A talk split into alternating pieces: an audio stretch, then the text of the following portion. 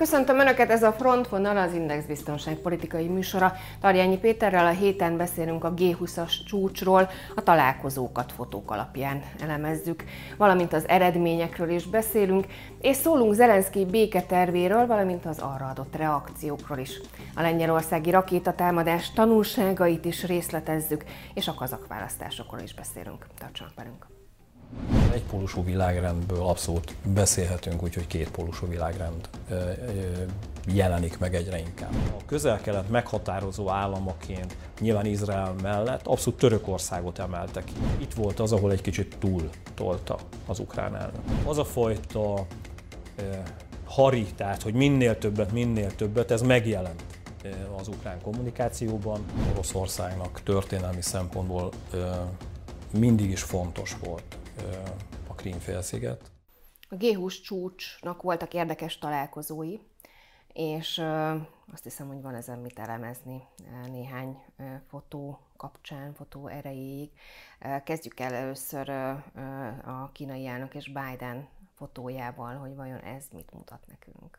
Igazán az egy érdekes helyzet, ahogyan a két vezető találkozott, és a két vezető találkozója előtt a kommunikációs gépezetek már azért dolgoztak. Egyrészt ugye Kína a 20. pártkongresszuson, illetve az azt követő kínai elnöki kommunikációban nagyon kemény állításokat fogalmazott meg. Ha lehet úgy fogalmazni, hogy, hogy magasról kezdett Kína, és valahogyan az Egyesült Államok részéről abszolút egy ilyen barátkozós, versenyre kihegyezett hangulat jelent meg, és ez egyébként az Egyesült Államok elnökének kommunikációjában is abszolút látszódott. Azt kell megértenünk, hogy a két ország egyrészt Ukrajna kapcsán nagyon-nagyon komoly tanulságokat szűrt le. Egyrészt Kína leszűrte azt, hogy az Egyesült Államok által támogatott ukrán hadsereg félelmetes haderővé nőtte ki magát, és egyik pillanatról a másikra ezekben a fejlesztésekben Kína nem képes utolérni az Egyesült Államokat. A másik nagyon-nagyon fontos üzenet Kína oldaláról, hogy Tájvánt mindenképpen vissza fogják szerezni, erről beszélgettünk is. És igazán, ahogy én ezt látom, ez próbálta tompítani az Egyesült Államok elnöke, amikor nem fegyveres konfliktusról, nem kibékíthetetlen ellentétekről beszélt, hanem versenyről. Mint hogyha egyébként ez valójában verseny lenne, miközben ez nem az. Tehát ez egy véresen komoly valami, amit tudatosan az amerikai fél tompított, és ami egyébként az a közös találkozó után, ami majdnem három órás, vagy három óra 20 perces találkozó volt, ami azért én azt gondolom, hogy két ilyen hatalom között nagyon-nagyon komoly találkozónak mondható. Tájvánhoz kapcsolódóan ez a fajta kérdéskör így akkor tompítva jelent meg, és igazán arról szól ez az egész helyzet, hogy miközben egyébként kiélezett konfliktustól nem kell tartani, valahol egy barátkozási folyamat indult el. Igazán az, amit nem látunk, hogy ez mennyire mély folyamat. Mert hogy a szavak szintjén ez jól hangzik, de majd látjuk az elkövetkező időszakban, hogy, hogy például a katonai fejlesztések tekintetében fölpörögnek. A fejlesztések egyébként én erre adom a legnagyobb esélyt, vagy valamilyen fajta visszalépés lesz látható. És számtalan más egyéb dologról is Hongkong helyzetéről, egyáltalán a kisebbségek helyzetéről, Észak-Koreáról, tehát számtalan dologról egyeztettek, de mindenhol egy ilyen nagyon visszafogott hangulat volt jellemző, és azt gondolom, hogy ez valahol Kína erejét mutatta meg. Tehát miközben volt egy agresszív Tájvánhoz kapcsolódó amerikai kommunikáció az elmúlt hetekben, hónapokban, most ez a fajta kommunikáció abszolút visszább lett húzva. Szerintem ez nagyon tudatos volt.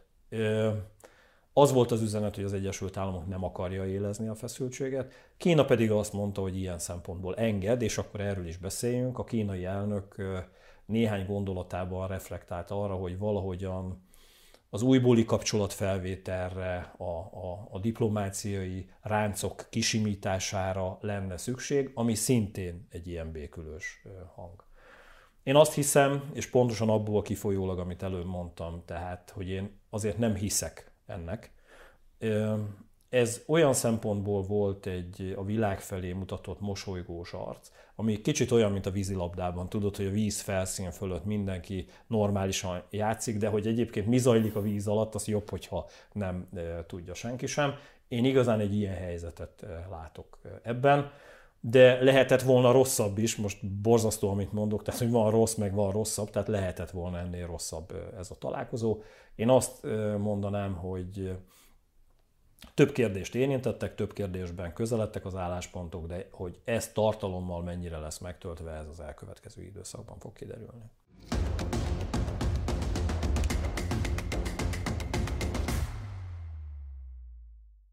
A G20-as csúcs talán egyik legfontosabb, ha nem a legfontosabb találkozója volt a kínai elnök és az amerikai Egyesült Államok elnökének találkozója, hogy mit mutatnak a fotók a találkozóról, és mit mutatnak az információk.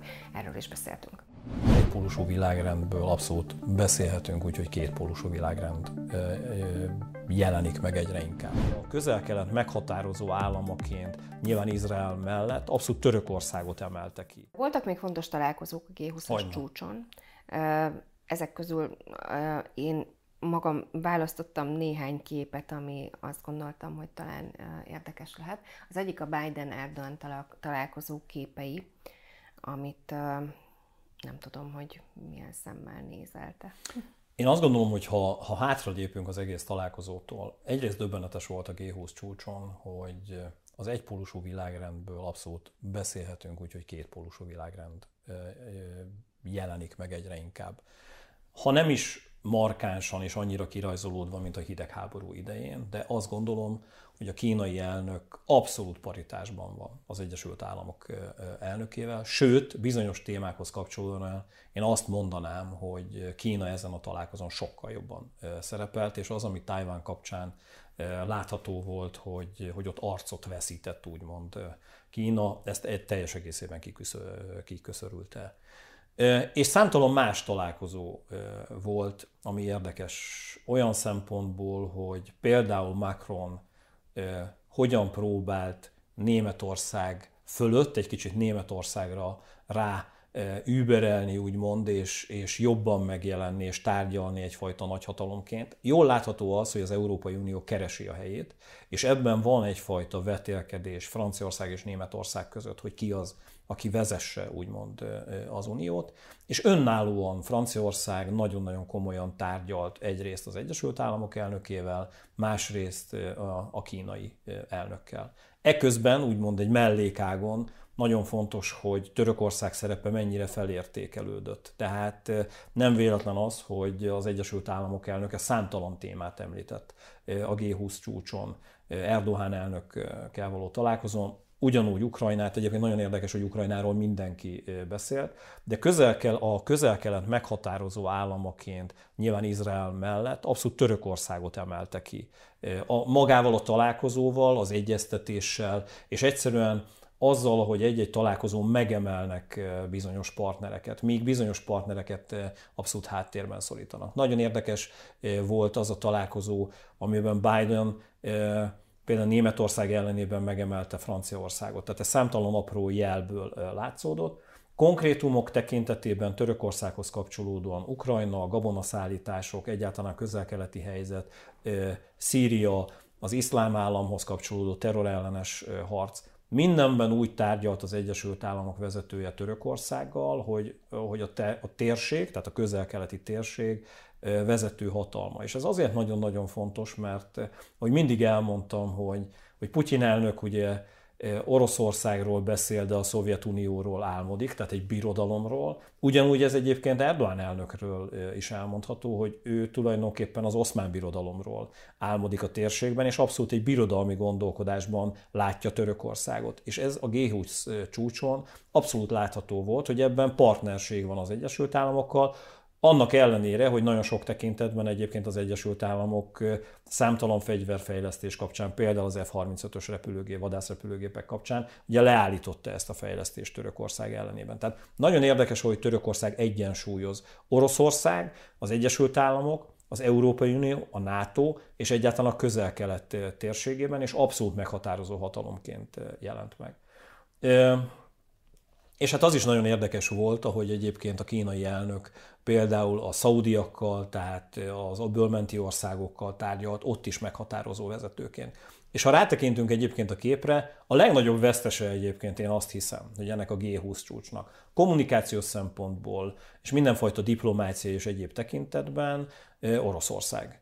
Igen, nem túl vidám Lavrovának, ez látszik is rajta. Ellentétben viszont a kínai elnökkel, aki láthatóan kedves, kiegyensúlyozott vezetőként jelent meg. Ő, ő teljesen nyugodt volt végig. Tehát igazán én úgy fogalmaztam ezt meg magamban, végignézve tényleg a felvételeket, fotókat, videókat, hogy mindenki hozzáment. Tehát, és ugye ez egy vezetőnek nagyon-nagyon fontos, hogy amikor egy, egy diplomáciai tárgyalás során, egy nagy konferencián, és ez legyen vállalatvezető vagy egy ország vezetője, hogyha hozzá mennek, tehát az automatikusan azt jelenti, hogy tőle kérnek. És ez a helyzet abszolút Kínára egyébként jellemző volt, az Egyesült Államokra is, tehát ezért mondom azt, hogy ismét, ha lehet így fogalmazni, egy kétpólusú világrendet látunk, amiben egyébként abszolút vesztes Oroszország. És én azt hiszem, hogy, hogy ez az egyik ok, amikor mi is beszéltünk erről, hogy Putyin nem ment el erre a találkozóra, mert hogy ilyen szempontból ez az arcvesztés abszolút a külügyminiszter szempontjából jelent meg, aki tudomásul vette, viszont diplomáciai szempontból ezt lehet nagyon egyszerűen kommunikálni, mert lehet azt mondani, hogy hát azért nem mentek annyira az orosz félhez, és azért nem tárgyaltak annyira az orosz féllel, vagy vették komolyan, mert csak a külügyminiszter volt jelen. Bezzeg abban az esetben, hogyha az orosz elnök jelen lett volna, akkor teljes egészében más lett volna a kép. Én azt gondolom, hogy ez nem így van, ez abszolút egy ilyen kimagyarázó orosz kommunikáció, amit egyébként a világ nem vesz be egyáltalán. Tehát én azt mondanám, hogy ha ilyen eredményt kellene hirdetni, most úgyis foci világbajnokság van, tehát hogyha ilyenekről beszélnék, akkor én ennek a, a találkozónak a legfőbb nyertesét Kínában látom. Nyilván nem minden tekintetben. A NATO országok, Egyesült Államok, Európai Unió egyfajta egységben tudott megjelenni, de vannak ilyen hangok, amik úgy ebből a, a, a dalból úgymond ki, kiszólnak, kihallatszanak. Ilyen volt például a francia elnök teljes mozgása a G20 csúcson. Önnek itt többféle arcát láthattuk. Láthattuk a, az erős Macront, láthattuk a baretkozó Macront, legalábbis a fotók és a videók, amik ő nagyon tudatos, tudatosan törekszik erre, és egyébként a tárgyalások során is törekedett erre, hogy, hogy ezt a sok arcát fölvonultassa. Tényleg ez a jutalmazó és számonkérő napkirály, idézőjelben, tehát nagyon sok olyan folyamat erősödött föl az utóbbi 5-10 évben, ahol az országok, nemzetek abszolút a régi rendekhez, a régi gondolkodásokhoz nyúlnak vissza, akár Oroszországot, nyilván Oroszország egyébként több tíz évben mérhetően, de akár Törökországot tekintjük ilyen szempontból, akár Franciaországot, vagy akár Németországot is, amihez kapcsolódóan azért nem szabad elfelejteni, hogy a németek a, a gazdasági, illetve a katonai fegyverkezés tekintetében egyre inkább úgy állnak mindenhez, hogy saját lábon hogyan tudnának működni. És ehhez keresnek partnereket, szövetségeseket. Tehát volt egy nagyon komoly erőfelmutatás az európai államok, illetve a nyugati államok oldaláról, de még egyszer mondom, azért kihallatszott a zenéből, hogy azért vannak itt eléggé önálló hangok és önálló törekvések. Érdekes volt ez a G20 csúcs. Én nem mondanám nagy áttörésekkel teli valaminek, helyezkedések tekintetében volt érdekes, hogy, hogy hogyan látják egymást az országok kit gondolnak erősnek, és kit gondolnak abszolút gyengének. Ez abszolút körvonalazódott és látszódott. E, ilyen szempontból ez egy, ez egy jó találkozó volt.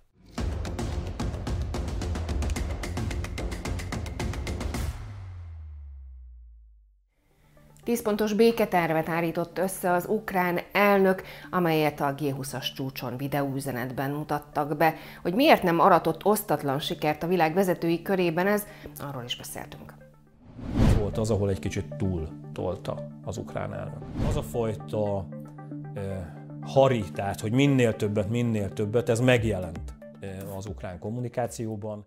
A G20-as csúcshoz kapcsolódóan azért voltak még történések, nem csak a, a csúcs eredeti céljához, céljával kapcsolatosan, hanem alatta is, és ahhoz kapcsolódóan is tulajdonképp magam sem tudom, hogy mivel kezdjem, hiszen a lengyelországi becsapódások, amik a G20 csúcs ideje alatt történtek, talán épp olyan fontosak, mint Zelenszky videóüzenete, amelyben a 10 békepontot felsorolta, illetve, illetve elmondta azokat a, azokat a fontosabb pontokat. Kezdjük talán ez utóbbival, Jó. hiszen, hiszen azt gondolom, hogy a reakciók is nagyon fontosak ebben. Tartalmilag te hogyan értékeled ezt a béketervet? Én egy picit előre ugranék. Egy hét telt el, tehát ugye azt láthatjuk, hogy a G20 csúcs előtt körülbelül egy-másfél héttel Oroszország bejelentette pontosan egyfajta bemelegítésként a G20 csúcsra, hogy, hogy ők szeretnének visszatérni a tárgyalóasztalhoz. És hogyha visszaemlékszel, Zelenszky ettől totálisan és eléggé élesen határozottan elzárkózott. Ez mindösszesen 24-36 óráig tartott körülbelül, mert utána módosított, hogy oké, oké, oké, visszatérnék a tárgyalóasztalhoz, tudjuk azt, és ez most már nyílt titok, hogy ebben az Egyesült Államok néhány telefonnal jelen volt, hogy talán oda kéne ülni az, ahhoz a tárgyalóasztalhoz. Ami azért érdekes, mert eltelt egy hét, és hirtelen ezzel a 10 pontos béketervel. Tehát hogy, hogy milyen a világunk, hogy mennyire gyorsan váltanak adott esetben vezetők, és hogy tulajdonképpen nagyon sok esetben tényleg egy-egy telefonnal mit el lehet érni, és egy ilyen határozottabb rászólással. Az előző héthez képest ez a 10 pontos béketerv, ez egy teljes egészében új valami volt. Ha súlyozni kellene, nyilván vannak olyan pontok benne, amelyek teljes egészében érthetők. Tehát például az, rögtön az utolsó ponttal kezdem, hogy ugye arról szólt, hogy hát akkor lehet igazán békéről vagy bármilyen pontokról beszélni. A tűzszünet van, és egyébként ugye a fegyveres harc azonnal befejeződik. Ez teljes egészében érthető.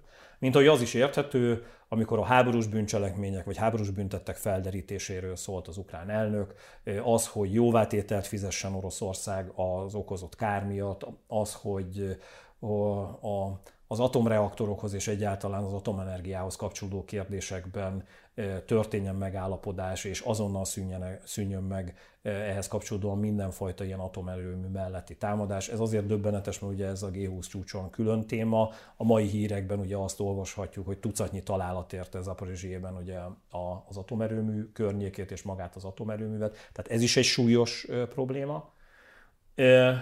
És hát Oroszország adja föl a területeit, és Ukrajna teljes területi integritása, ami ugye a háború előtt, és ugye nagyon érdekes, hogy nem a 22. februári, február 24-i állapotról, hanem 2014 előtti állapotról beszél. És itt van az, amiben úgy a G20 csúcson, és ezt biztonságpolitikai jellemzők is végig beszélték, hogy itt volt az, ahol egy kicsit túl tolta az ukrán elnök mert hogy az, elő, az első pontokat, tehát amiket mondtam, abszolút érthető, és igazán én azt hiszem, hogy megkérdőjelezhetetlen, hogy egy megtámadott ország vezetője így gondolkodik, hogy ezeket a dolgokat szeretné. De van egy téma, amihez kapcsolódóan pontosan tudja az egész világ, és pontosan tudja Ukrajna is, hogy nem fog tudni eredményeket elérni. Ez pedig nem más, mint a Krímfélsziget. Tehát az, amikor Zelenszky arról beszél, beszél, hogy a teljes területét kapja vissza Ukrajna, Oroszország ezt soha nem fogja meglépni. Tehát, hogy kicsit azt érzem, és ettől válik komolytalanná ez a fajta 10 pontos béketerv, hogy ezekben a témákban, vagy ennél a konkrét témánál nem azt mondom, hogy lehetett volna megengedőbb, de olyan szempontból, hogy tárgyalásokra van szükség, és ezt az orosz féllel egyeztetni szükséges. Én azt hiszem, hogy ez egy egészen másfajta szájízt hagyott volna a résztvevőkben. Számtalan reagálás volt erre. Peszkov azt mondta, hogy nem vehetők komolyan ezek a Pontosan, pontok. pontosan emiatt, mert hogy egyébként az a fajta gondolatiság, amit Zelenszky megfogalmaz, automatikusan hozza azt, hogy Oroszország felad egy olyan fajta birodalmi gondolkodást, amihez kapcsolódóan például bizonyos fegyverrendszerek aktiválását is, ugye atomfegyverek kapcsán is, Krímfélsziget nem eladó, most nagyon sarkosan fogalmaztam, megfogalmazta Oroszország. Tehát olyan ládát feszeget, ami tele van pofonokkal, úgymond, Zelenszky, és ezért volt rögtön ideges a világ másik fele, és a nyugati partnerek is, hogy erre miért volt szükség. És ez szervesen összefügg azzal, amit mondasz például a lengyelországi események kapcsán. Amiről Igen, hiszen a, ugye pont a béketárgyalások visszautasításának volt az előzménye annak, hogy túl sok rakéta, vagy, vagy több rakéta jelent meg a térségben. Egyrészt ezt nem tudjuk azért, Magdi, tehát hogy, hogy azért voltak olyan ukrán hírszerzési jelentések, amelyek arról szóltak, hogy a G20 csúcs egyfajta pokoli kommunikációs támogatása lesz az, hogy az orosz hadsereg az aktivitását növeli, ezzel segítve Lavrovot, aki el tudja mondani, hogy hiába történt Hersonban egy kudarc, Oroszország még mindig erős, még mindig támadásokra képes, és hát láthatják most is a hírekben, hogy Ukrajna egyébként éppen térdre kényszerül, mert olyan erős az orosz hadsereg. Tehát volt ez a vonulat is. És egyébként igazad van, tehát, és volt egy ilyen válaszüzenet is, egy válaszcsapás is, ami, és akkor a lengyelországi helyzetet átugorva, tehát beszélhetünk róla konkrétabban is, de ennek a kommunikációja, tehát hogy ebben is most először volt olyan, volt már néhány eset, de ez az első ilyen nagyon markáns tetten érhető eset, amiben az ukrán kommunikáció mellé lőtt, én azt gondolom.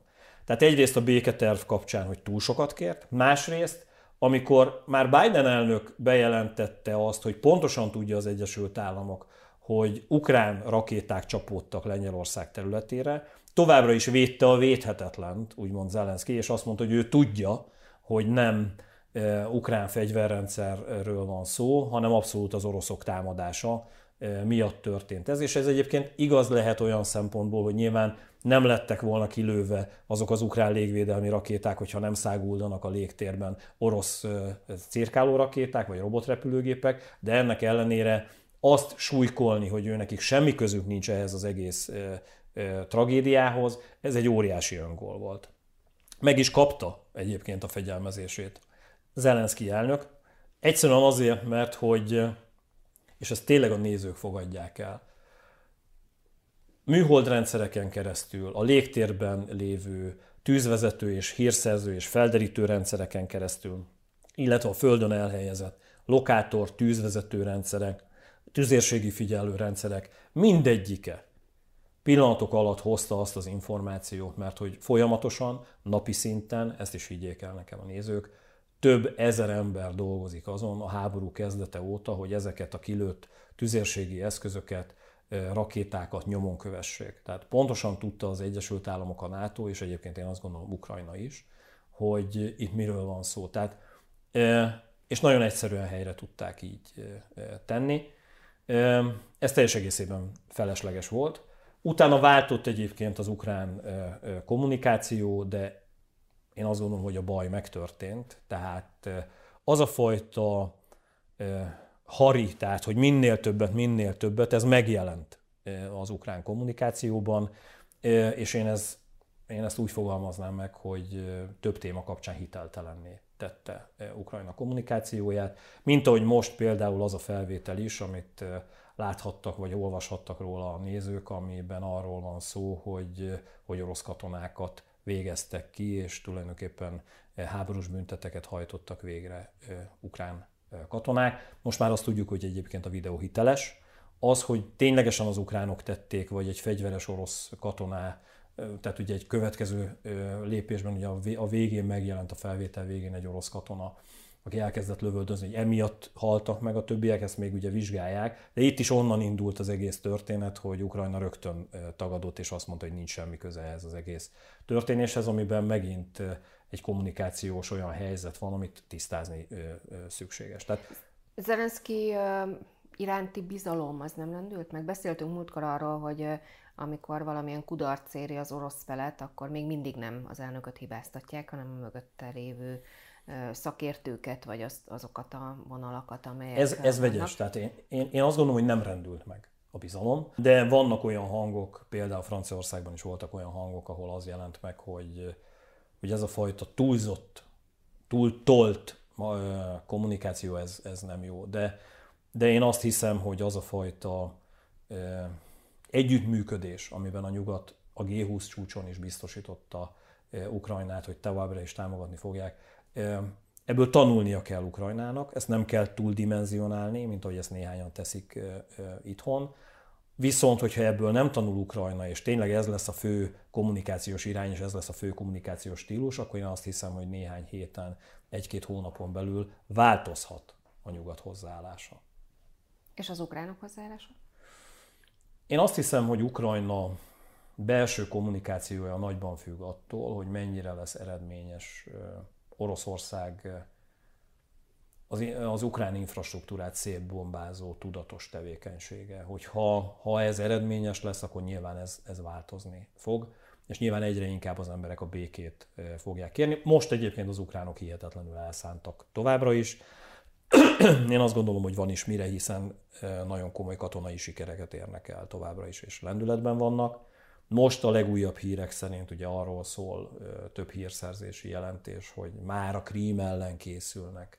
Miközben egyébként Oroszország egy hihetetlenül erős védelmi vonalat épít ki, és továbbra is azt mondom, hogy bármilyen nyugati technológiát megkaphat most Ukrajna, azt, hogy a Krím-félszigetet visszafoglalja, és egyfajta ilyen éregy az ölükbe hújjon, ez, ez vágyálom. Tehát ez egy önbecsapás.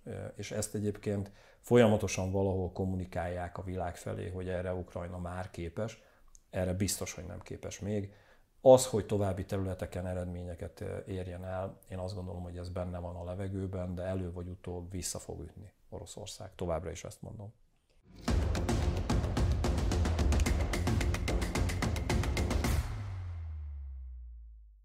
Mi van a Krím félszigeten, és miért ennyire fontos a Krím Oroszországnak?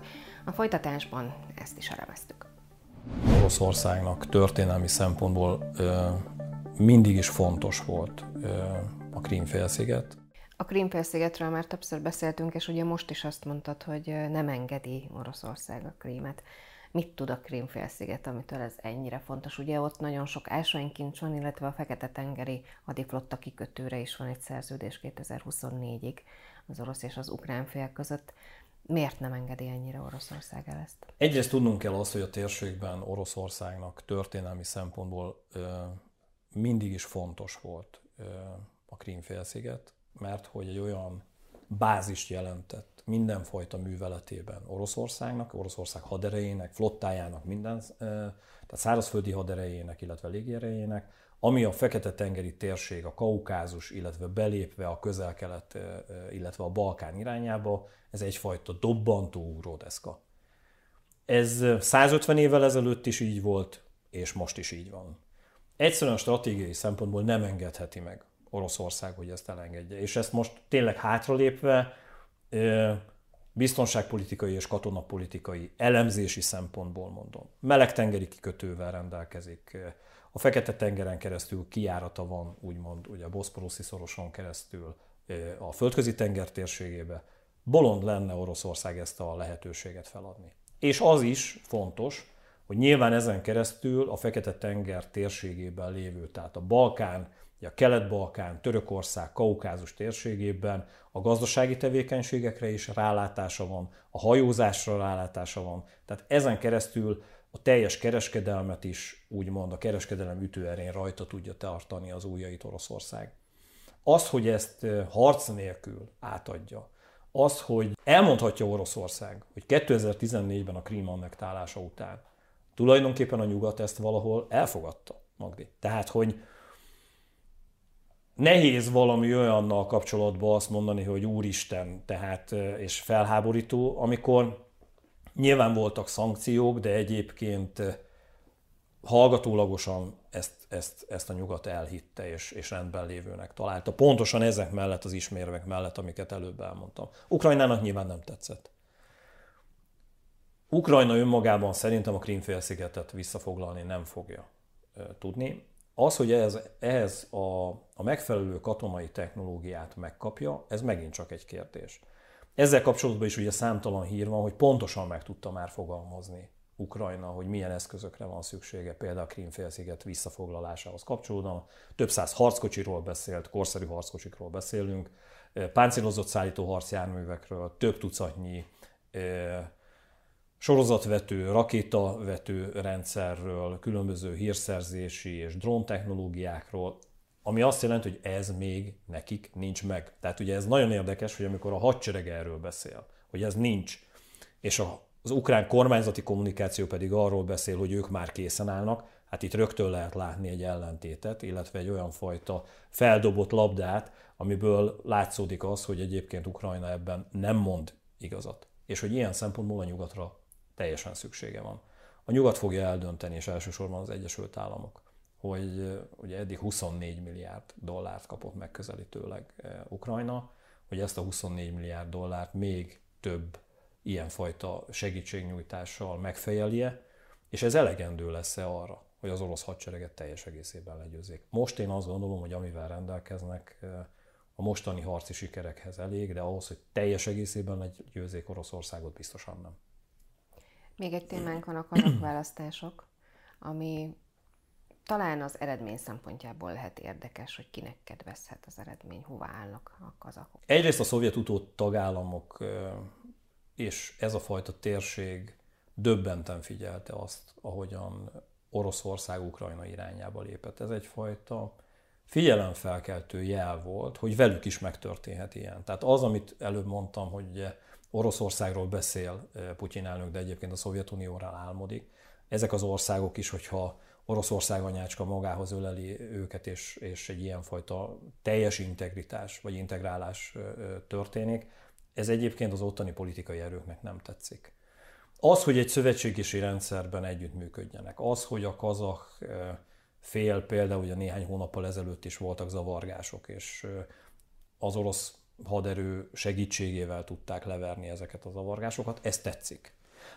De az egy teljes egészében másfajta helyzet, hogyha Oroszország nem szövetségesként jelenik meg, hanem teljhatalmú úrként.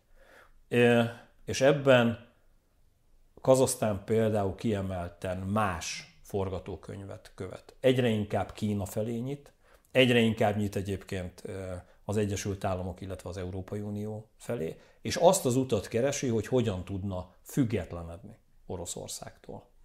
Erre most egyébként lehetőségük van, mert Oroszországnak nincs most ahhoz ereje, hogy még egy frontot nyisson, és egy teljes egészében önállósuló Kazasztánt visszatereljen valahogyan.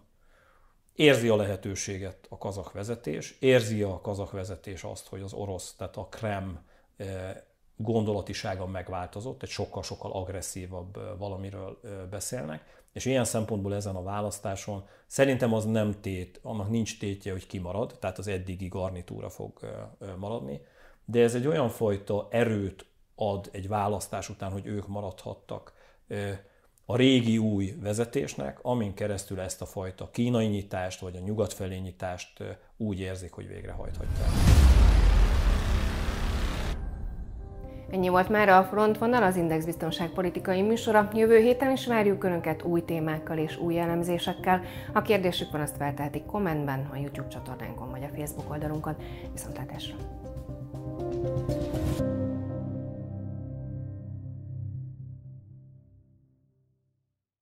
A műsor a Béton partnere.